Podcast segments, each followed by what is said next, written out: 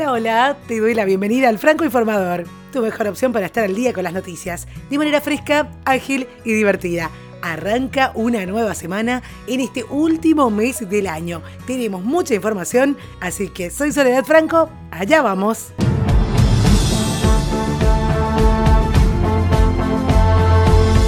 Finalmente se disputó ese partido que estábamos esperando todos, la final de la Copa Libertadores de América.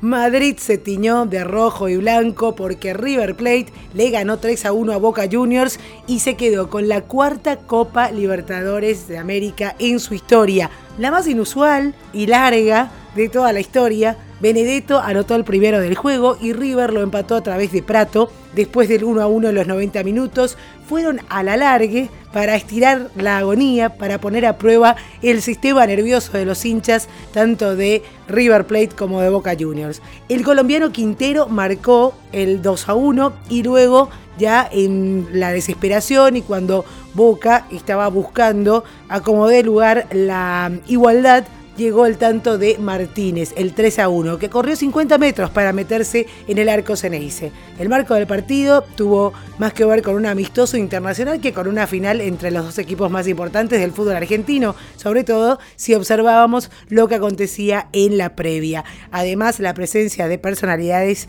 del mundo entero, del mundo del fútbol por sobre todas las cosas, con Lionel Messi, Mauro Icardi, con Paulo Dybala, el Cholo Simeone, Zaretti, en fin esto le dio otro marco a la fiesta en el Bernabéu.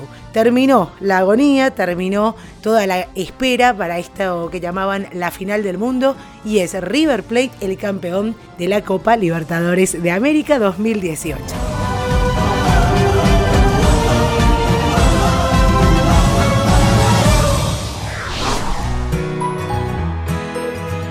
Cambiando de tema, dejando totalmente de lado el fútbol, el deporte, la compañía Altria, fabricante de los cigarrillos Malboro y una de las compañías tabacaleras más grandes del mundo, se alzó al mercado del cannabis con una inversión de 800 mil millones de dólares en Kronos Group, una empresa canadiense de marihuana medicinal y recreativa. ArcView Market Research, una empresa de inversiones centrada en el cannabis, prevé que los consumidores gasten 57 mil millones de dólares al año en marihuana legal para el 2027. En América del Norte se espera que ese gasto aumente de 9.200 millones de dólares en 2017 a 47.300 millones en 2027.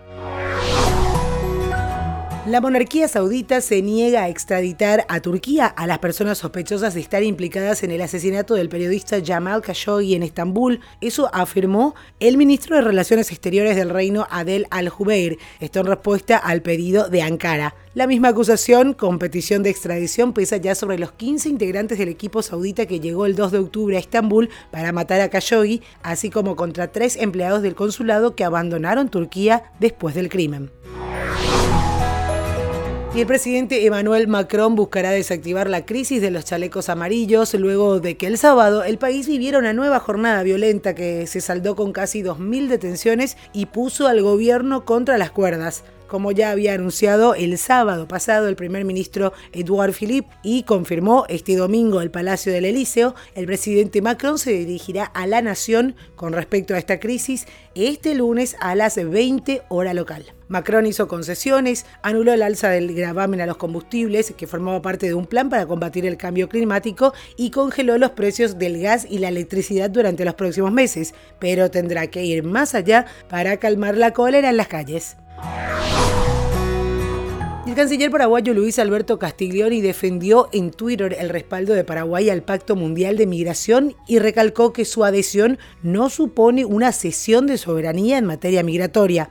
La aclaración de Castiglioni sale al paso de las críticas y la polémica surgida en los últimos días en el país, donde grupos autodenominados pro vida solicitaron al gobierno que se desvincule del pacto al considerar que promueve la ideología de género. El presidente Donald Trump dijo que su jefe de gabinete, John Kelly, dejará el cargo al terminar el año después de meses de tensiones entre ambos y que nominará al general Mark Milley para asesorarlo en temas militares como nuevo jefe del Estado Mayor Conjunto estadounidense. Los anuncios de Trump se enmarcan en la remodelación de su equipo que el mandatario inició tras las elecciones legislativas de noviembre y que tomó forma con la nominación de Bill Barr como nuevo fiscal general y de la portavoz del Departamento de Estado Heather Nauert como embajadora ante la ONU. En la misión InSight se puso a andar el brazo robótico, el cual mide aproximadamente 2 metros. Este brazo servirá para colocar, por ejemplo, los sismógrafos que lleva a nivel de suelo para intentar medir los temblores de tierra que ocurran en Marte pero también el brazo mecánico servirá para poder ayudar a la propia nave a diagnosticarse y ayudarse con dicho robot a corregir problemas que pudiesen presentarse. Desde la llegada de InSight a suelo marciano, las actividades de la sonda han sido intensas. La sonda envió selfies mostrando que está funcionando, desplegando sus paneles solares y logrando incluso un nuevo récord para generar electricidad en el planeta rojo. Ahora viene el meticuloso trabajo de chequear todos los sistemas de la nave para poner en un par de meses todos los instrumentos de medición calibrados y funcionando. Y más de la tecnología, Amazon va a desplegar en aeropuertos sus tiendas inteligentes Amazon Go, en las que usuarios no tienen que pagar con dinero o tarjeta de crédito convencionales, de acuerdo con Reuters. Desde principio de año, Amazon estuvo interesado en llevar sus tiendas a un puñado de aeropuertos en Estados Unidos. Reuters dice desconocer el estado actual de las negociaciones. Las tiendas Amazon Go ya son una realidad en algunas ciudades de Estados Unidos. En ellas, los consumidores entran usando su smartphone como método de autenticación, eligen sus productos y salen sin tener que pasar por una caja. Soy yo el que siembra amaneceres en tu cuerpo para terminar este episodio de lunes con un poco de música, te cuento sobre el gran festejo de 20 años de carrera del cantante argentino Luciano Pereira y lo celebró con un sold out en el estadio de Vélez Sarsfield. El estadio de Vélez se convirtió por una noche en un teatro a cielo abierto y todos se produjeron de mil maravillas para la ocasión. Hubo un hashtag inclusive en Twitter, hashtag Luciano Vélez, también palos de selfies por todos lados y concurso en la pantalla. El popurrí enganchado de No puedo, luz de mis ojos, celos, tu dolor, perdóname y dos mundos fue uno de los preferidos por el público presente. Y después siguió, así así, es mi culpa y qué suerte tiene él. Además, aprovechó Luciano Pereira para lanzar el, o para estrenar el nuevo tema Quédate conmigo. Y con eso te dejo a vos para que sigas tu lunes.